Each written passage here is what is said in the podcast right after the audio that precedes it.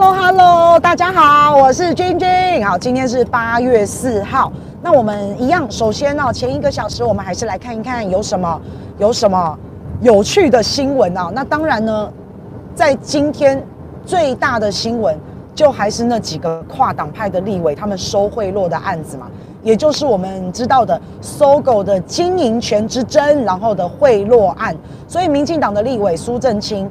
他就卷入了立委集体收贿赂的这个案件，而且呢，苏正清他收的钱最多啊，据说有两千多万，是吧？而且他不但收的钱最多哈，他到处瞧事情，他到处去摸来摸去，他可以说是无意不语，就是没有一场战役他没有参与，每一场战役每一件事情都有他，所以他可以说是无意不语啦哈。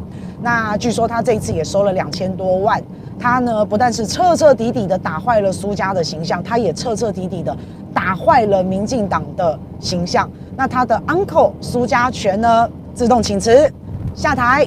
那在昨天我们也看到了蔡总统出来开了记者会啊，紧急开记者会。蔡总统呢对这一起立委集体贪污案件呢也表达了他的立场。蔡总统啊，大家要听好哦，蔡总统的强调。他说啊，执政的目的不是为了自己的利益，而是为了让台湾更好。那蔡总统同时呢，他也警告执政团队，升官发财，请走别路。哎，另外总统也提到哈，虽然有些部分你没有违法，但是呢，社会观感可能不好。你虽然没有违法，但是不代表你不会影响到社会的观感，不会影响到人民对政治的信任。所以蔡总统也要求执政团队，他必须要深自警惕，要用更高的标准来要求自己，要对自己的行为来负责。所以我们看到哈，蔡总统他对整个的收贿案件他说了重话。我听到他说最重的一句话就是：如果你要。升官发财，请走别路。好，这是蔡总统昨天讲的，他提到的。执政团队，你要升官发财，请走别路。各位，你们对这句话熟不熟悉？有没有感觉非常的耳熟？各位记不记得这句话最先说的是谁？是韩国瑜市长。韩国瑜市长早就说过了，如果你要赚钱，你不要来当官，有没有？韩市长是不是最早就说这句话的人？蔡英文总统，你又再一次学市长喽？你不但学他穿蓝衬衫啊，你还要学他讲话，你连政策都要学他的。但是你要学，要学好学满，不能只学半套。让我来给你回忆一下哈，大家记不记得在选总统的时候，韩市长抛出来的政见，蔡总统学到底，学到好，学到满。好，我印象最深刻的，学生零利率贷款。记得吗？韩市长对于这个清寒的学生啊，说如果你们以后学贷哈要还学贷的话是零利率。那时候苏贞昌还跳出来骂，还说啊这样会学生会套利啊，把学生讲得很邪恶。好，有记得这件事情吗？哈。然后后来韩市长也提出了数位科技。韩市长呢，因为张善政是副手，是副总统的候选人，所以张善政院长大家都知道，院长对科技业非常的熟悉。所以韩市长就提出来了一个数位创新委员会，刚好就是副手张善政院长的专长。结果提出来没有多久，蔡总统就说：“我们呢也要成立数位发展部。”好，所以你看这两个，一个是数位创新委员会，一个是数位发展部，又在学。好，那好好政策大家学习都没有关系啊。然后呢，韩市长有说哈。哎，我们外交大使馆啊，不只是要跟他们有一些交流啊，然后打好关系之外，我们的外交使馆也可以帮忙农渔业卖水果嘛，也可以帮忙我们的农渔产品嘛，对不对？啊，那时候又被骂啊，吴钊燮还酸韩市长，韩总统候选人啊，那时候是总统候选人，吴钊燮还酸说，等你韩国瑜选上再说。啊，结果讲着讲着讲着，没有多久，我们的外交部就宣布驻美代表处即将增设农业组。啊，大家都还印象深刻啊。然后我记得韩市长那个时候还有对于六六六托育政策的规划补助，然后提出来这个六六六之后没有几天哦，蔡英文总统就宣布把两千五百元的补助津贴提高到五千元。好，好，这一路的 follow，大家有没有看到？好的政策复制贴上，我们都非常的欢迎啊。可是你从我刚刚所讲的例子一路上看下来，你这个好的政策复制贴上很好，我们给你掌声鼓励。本来就是要向好的政策、好的人学习跟看齐。可是你在复制贴上的时候，你却是如此的双标，因为韩国瑜讲的全都不对。他讲学生零利率，你就说这样是给学生套利，学生会把这笔钱借出来，万一他们去投资怎么办？你就这样说。好，那所有的政策都是韩国瑜讲的不行，但是呢，蔡英文就韩归蔡随，蔡英文就都学起来了。那你学的就是好棒棒，好，所以这这这个回头看你，你回头看起来就觉得这个双标也未免太严重了一点吧。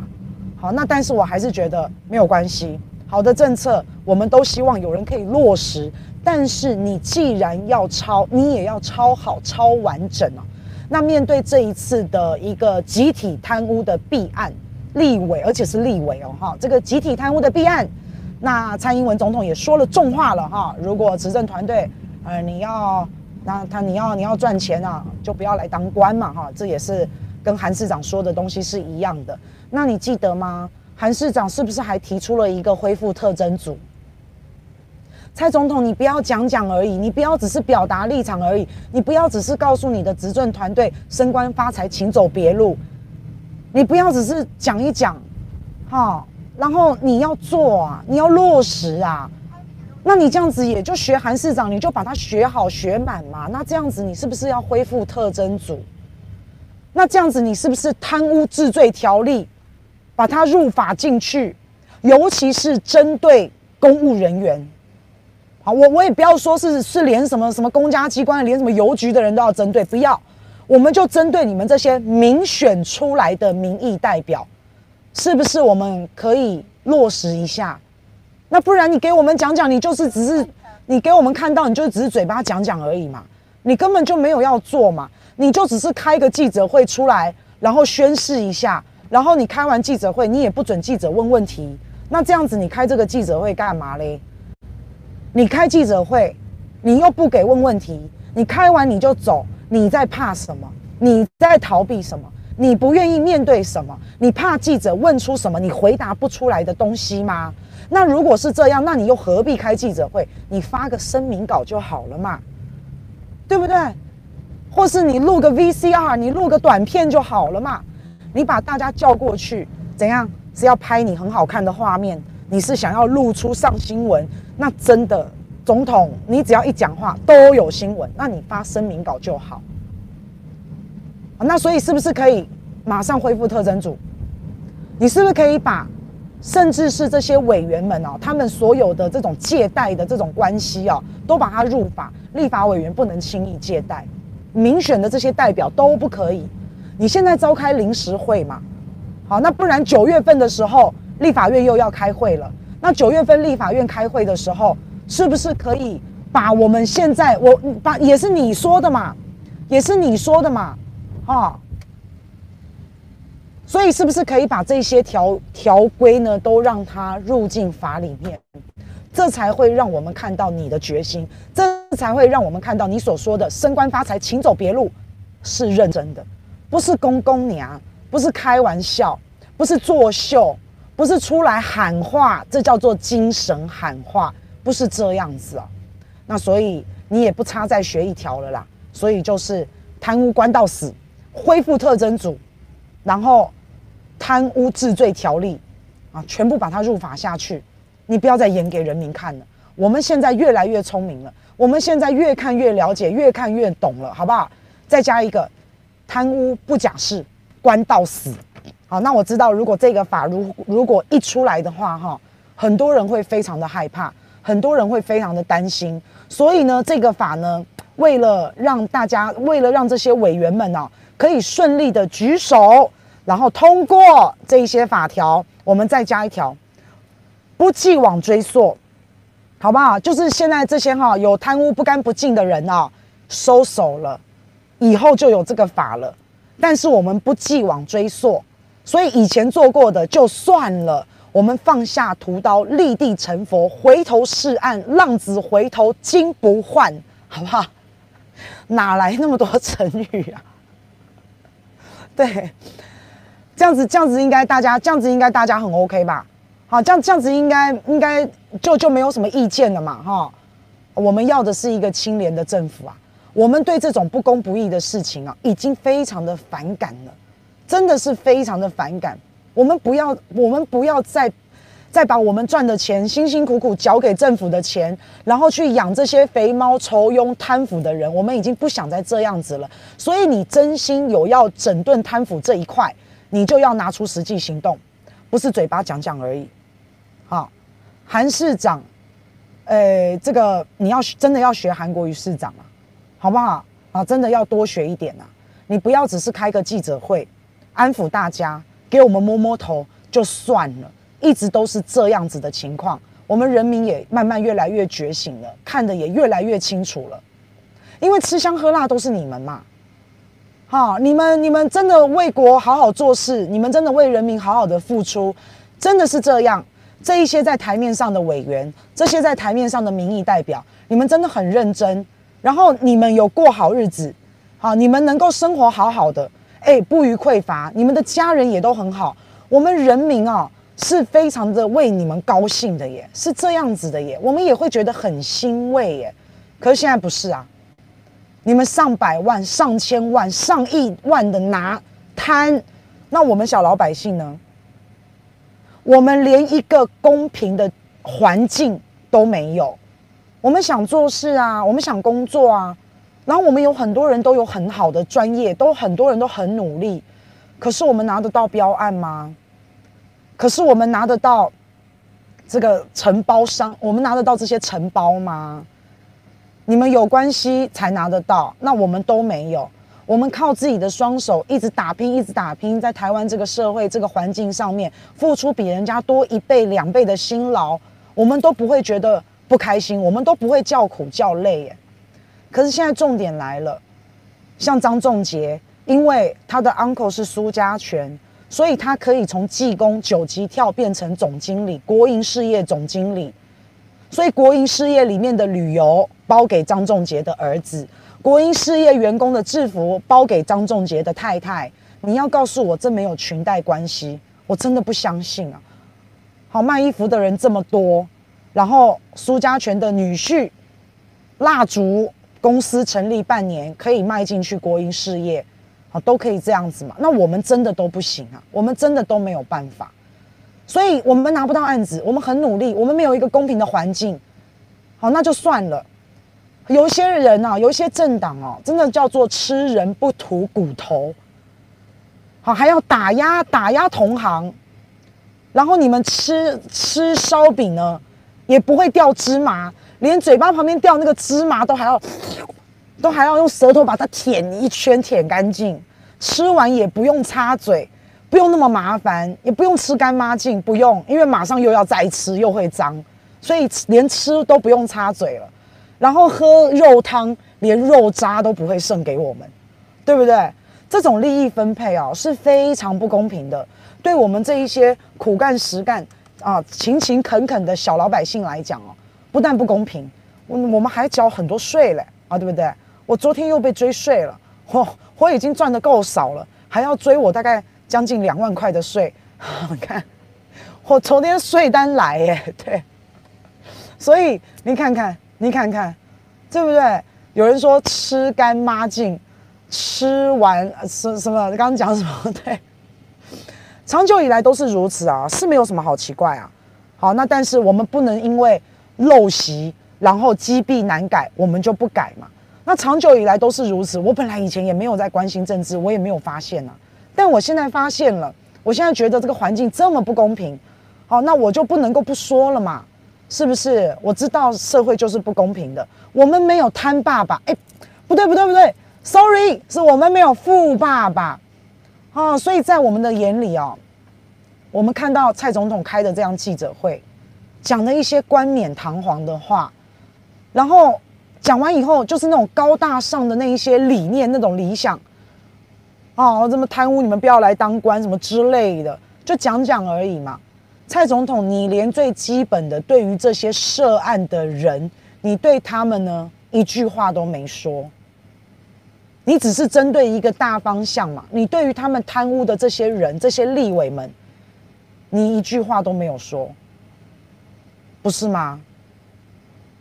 所以你说的执政团队升官发财，请走别路，你给我的感觉其实是轻描淡写的。好，你其实是空的，你讲这个话，我听不到重点的。你也没有对这些涉案的人说要要对他们的调查处分，你也没有讲一些什么要对他们调查处分啊啊怎怎么之类的话，你什么都没有讲嘛，你只是呼吁大家要有更高的道德标准而已嘛。那这样我我真的听完，我在想说，我真的浪费时间在干嘛？是不是？所以你下次发声明就好了，你不要那么辛苦啊，叫大家跑出来，还跑到跑出来，一直那个天气又热。去拍你，你就不要让大家这么辛苦了，是不是？啊，我觉得总统你不应该闪躲，你不应该不让大家提问，因为我们心里真的有很多的疑问呢。所以你不让记者们提问，我不知道你在躲什么，我也不知道你在怕什么，但是我期待你能够直球对决，我期待你所有的议题能够说清楚、讲明白，这一点你又该好好的学韩市长了，对不对？对呀、啊，你放心哈，这个韩市长哈，永远都在你身边。你做什么事，好，所有的人都会拿出来跟他做比较。啊，没办法，他就是你要讲他阴魂不散也好，你永远就是会有韩市长，你就永远会活在他的影子下，因为你们的高度差太多了。你们的处事，你们为人民的那个心，差太多了。我们已经都不是小孩子了，已经过了那一种哈，已经过了那一种靠耳朵听的那种年纪了。我们会用眼睛看，我们会用心去感受。所以你在那边讲那些高大上的话，然后没有一点作为的时候，那个年轻人听了，年轻人可能会觉得哇，你看蔡总统好有 guts 哦，哇，蔡总统。讲啊，哇，他讲的对哈，升官发财就不要来当官啊，他讲的对啊，年轻人可能会觉得说，哦，蔡总统讲的好啊，讲完嘞，好，我们现在有有脑子的人，我们看的是啊，讲完嘞，啊，然后嘞，啊，我们会看到后面你要怎么做，所以为什么人家说骗？因为你讲了不做就是骗，就是这样，所以希望能够恢复特征组。啊，然后贪污治罪条例既往不咎没关系，好，那但是至少台湾这种陋习呀，这种败坏社会风气的这种氛围啊，真的要改一改啊！而且我也讲了嘛，哈，你看我呢，一个莫名其妙的女生，就拿着自己的手机开了直播，竟然可以对堂堂这些大立委们指手画脚、指指点点，在这边骂他们，很丢脸呢，真的很丢脸呢。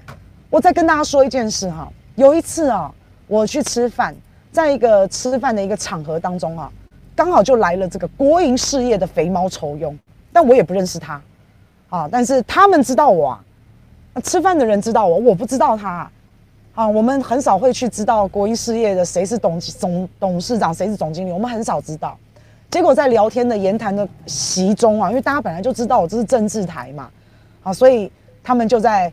就在就在就在讲啊，就在聊啊，然后我当然也发表了一些我的意见啊，结果好死不死，我刚好就在骂肥猫丑庸，妈，我好死不死，我骂到的刚好就是他，他就是那个肥猫酬庸，他就是那个国营事业，因为我有点出某一个国营事业，刚好就他，我跟你讲哈，你就看到哈，这一些人哦，他明明就是一个学者专家，有学历。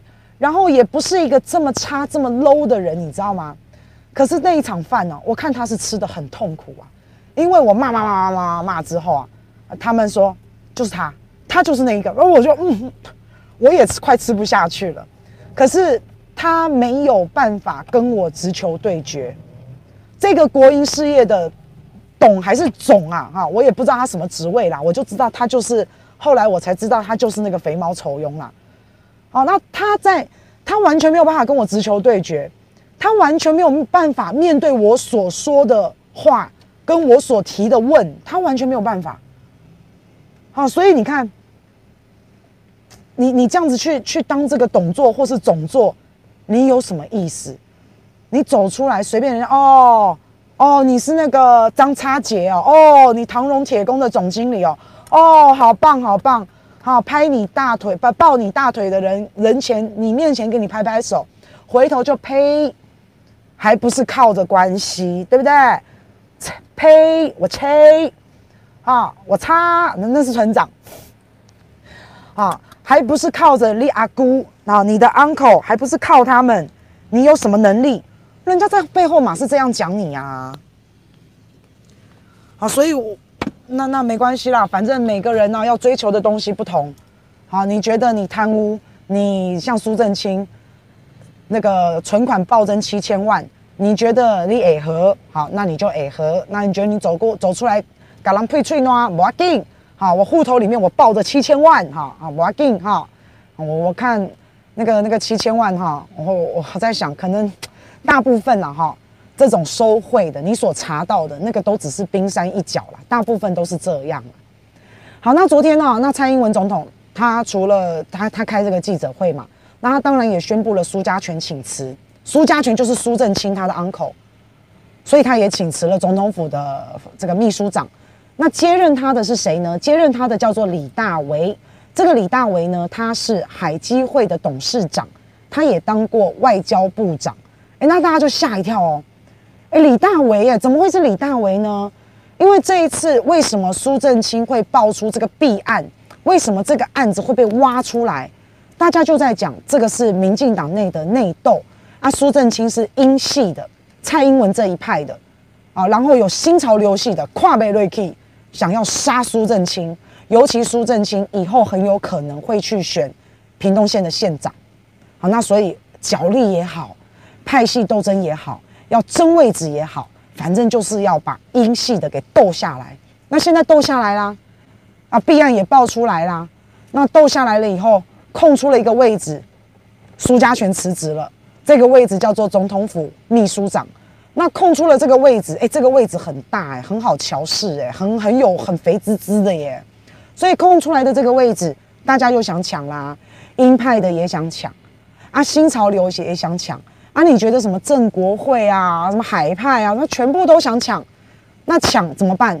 各派系又开始放话了，斗倒了，斗出了一个位置之后，各派系又想要抢这个位置了，所以他们开始放话，又要开始斗，看谁要上这个位置，可以斗上这个位置。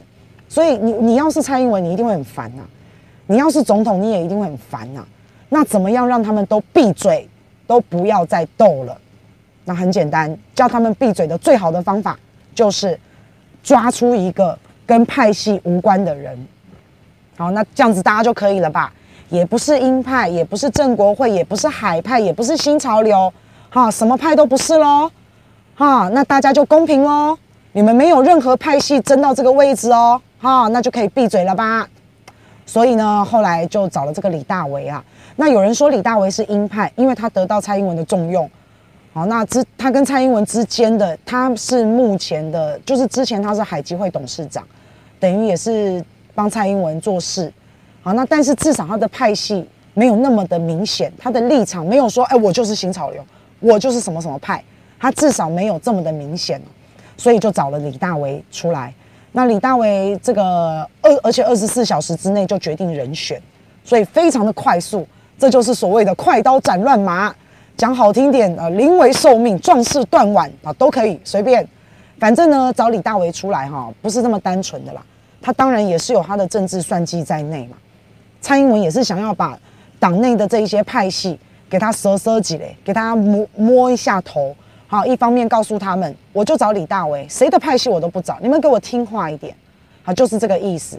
你们如果不听话，我位置不是一定要给你们谁哦，我谁都不给。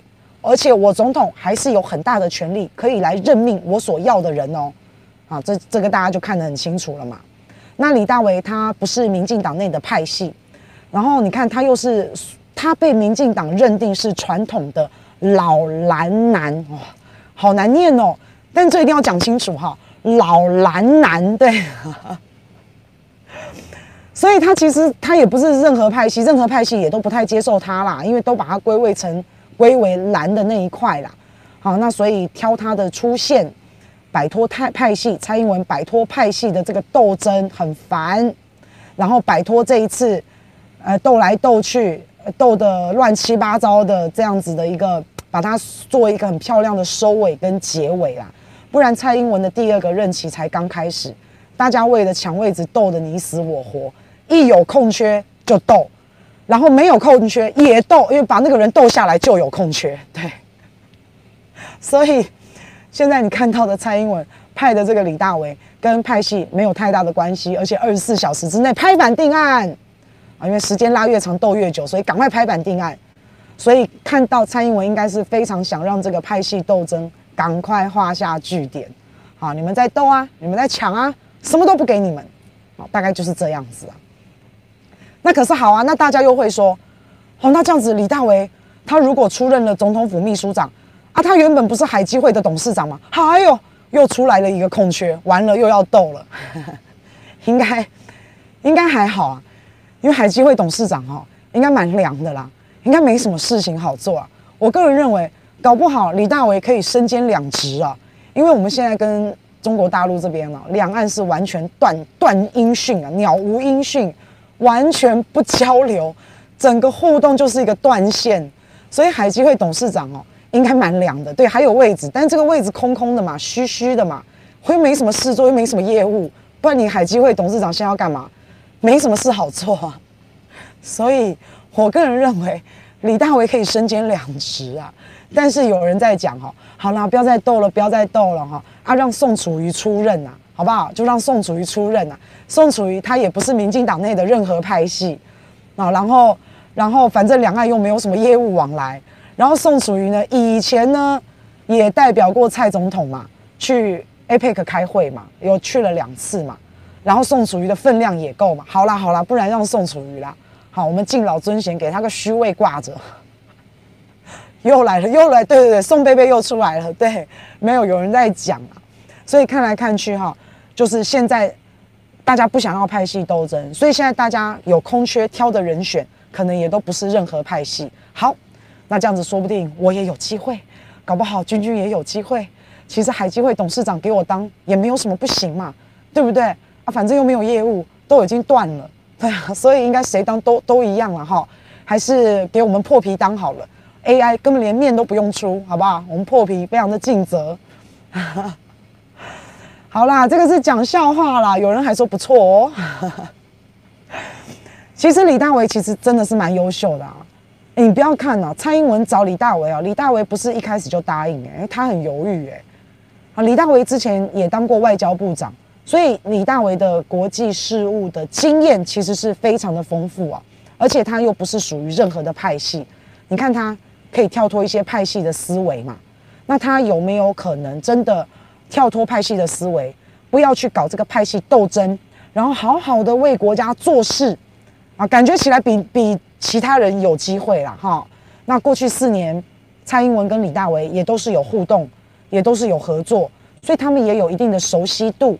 然后在这个当总统府秘书长的这样子的一个职务上面，当然就不用再摸索啊，或是不用再培养默契啊，刚好应该可以直接无缝接轨。所以我感觉李大为，我至少我对他也没有什么太大的意见嘛，哈。那觉得觉得希望真的能够为国家好好的做事啊，尤其是在蔡英文的后四年，在之后，蔡总统也说了，我们要打的是国际杯，那真的很需要有这种了解国际，尤其李大为以前当过外交部长，所以真的很需要有国际观的人来帮忙哦，真的是非常的需要。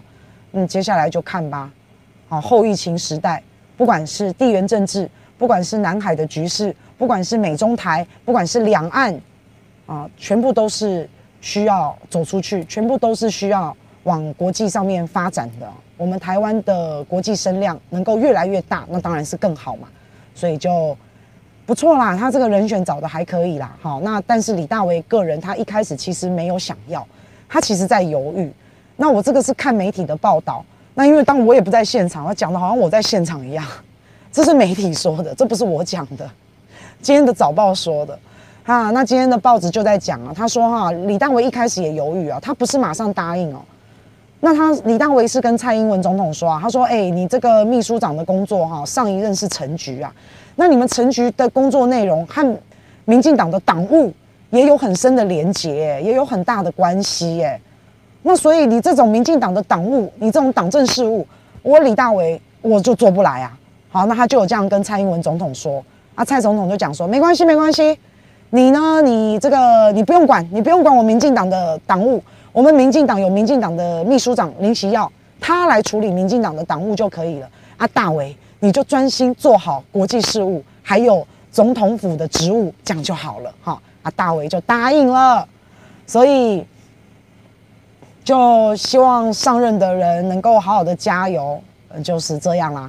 好，那至于呢，我们现在有十个人啊，十个这个减掉已经升压了十位哈，包括包括这些立委们啊，总共升压了十位，然后有六位是前任或是现任的立委。然后这一次哈，听说是破纪录，因为他们侦讯啊，侦讯的这个时间竟然超过了五十三个小时啊，说这叫做破纪录的侦讯啊，从来没有那么。长的时间，然后我们看到有两个人交保，一个人是陈唐山，高龄八十五岁，然后另外一个人呢就是赵振宇，他是百万交保，可是就奇怪了，赵振宇你是公亲事主哎，你是主事者哎，哈，啊你交保了，可是你的助理被声押了，他这好奇怪，钱又不是给你助理，钱那个白花花的银子是给赵振宇哎，不是给他的助理哎，所以是不是声押错人了？还是助理是代罪羔羊，还是你怕放助理出来，然后助理讲些什么，好，就不晓得。但是现在看来，收钱的没事，收钱的交保，然后呢，可怜的助理，诬告衰的助理去声押去了，啊，那就不晓得。但是今天两点钟，法院会开记者会，会告诉大家最后的裁定结果，看这一些立委们，哈，会不会被收押。就看今天两点啊，所以我们也一起来等哈，我们也一起来等。那结果呢？这一次的一个侦查啊，然后也做出了很多的攻防。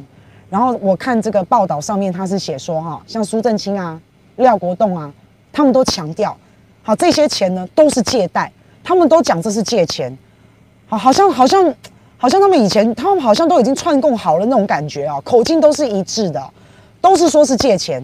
所以检警也怀疑啊，哎，你们是不是早就串供好了？因为我说是借钱，你说是借钱，我们也查不到。好，那以还没还，那以后再还，我们也查不到到底是真借假借。好，这个东西也很难查。但是他们就是这样讲。啊，然后你就看到了哈，刚刚讲到这个无党籍的赵振宇啊，他被交保了，可是他的他的助理被声押了啊。这个赵振宇啊，他非常的嚣张哦，他呛检警哦。他还呛检警哎，他说啊，你们敢动我们立法委员啊，你们要有把握哦。他是这么说的哈。好，那赵振宇他是跟 SOGO 案子没有关系，他不是跟 SOGO 什么经经营这个经营权之争啊，他跟这个没有关系。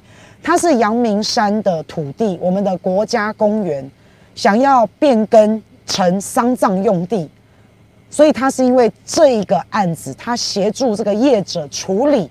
然后处理了呢，然后索贿收取费用，啊，所以是他是这个案子啊，然后反正好精彩哦，好，我们有这个廖国栋委员呐、啊，他被指啊亲手拖着皮箱收八百万元，然后陈超明呢收两百万元，然后陈唐山呢他强调他自己是立委，他热心服务，服务选民而已，我觉得服务选民可以，但收钱就不行。